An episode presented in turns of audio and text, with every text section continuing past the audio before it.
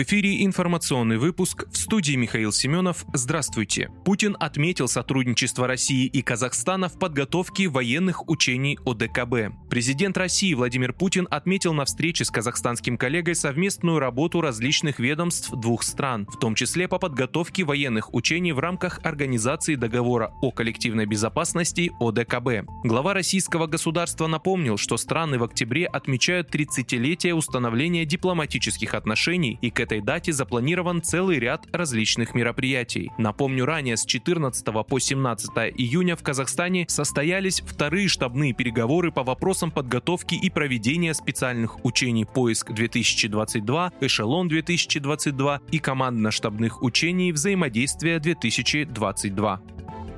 Кандидат в премьеры Великобритании Сунак призвал не допускать Путина на саммит G20. Бывший глава Министерства финансов Великобритании Риши Сунак, который сейчас является кандидатом в премьер-министры страны, призвал не допускать президента России Владимира Путина на саммит стран Большой Двадцатки G20. Об этом сообщил телеканал Sky News со ссылкой на представителя политика. «Мы должны послать Путину решительный сигнал, что для него не будет места за столом, пока он не прекратит специальную операцию по защите Донбасса на Украине Украине, цитирует его телеканал. По словам представителя, партнеры и союзники Британии из G20 несут коллективную ответственность за то, чтобы назвать поведение Путина ужасающим. Ранее сообщалось, что Индонезия готова организовать на саммите G20 на острове Бали встречу президента России и главы США Джо Байдена в случае их очного участия и интереса к этому.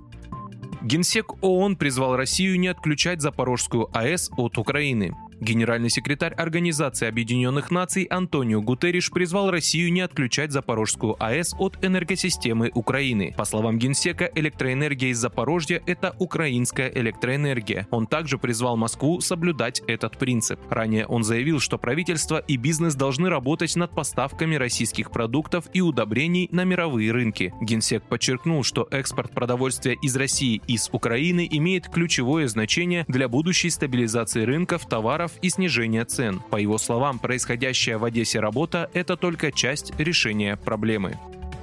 Роскомнадзор обязал поисковики помечать ТикТок и Телеграм нарушителями закона РФ.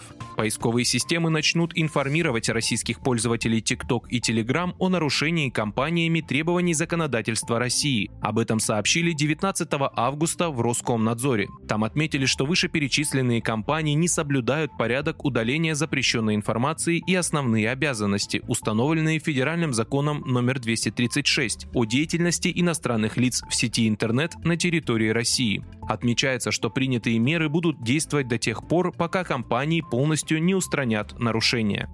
Вы слушали информационный выпуск. Оставайтесь на справедливом радио.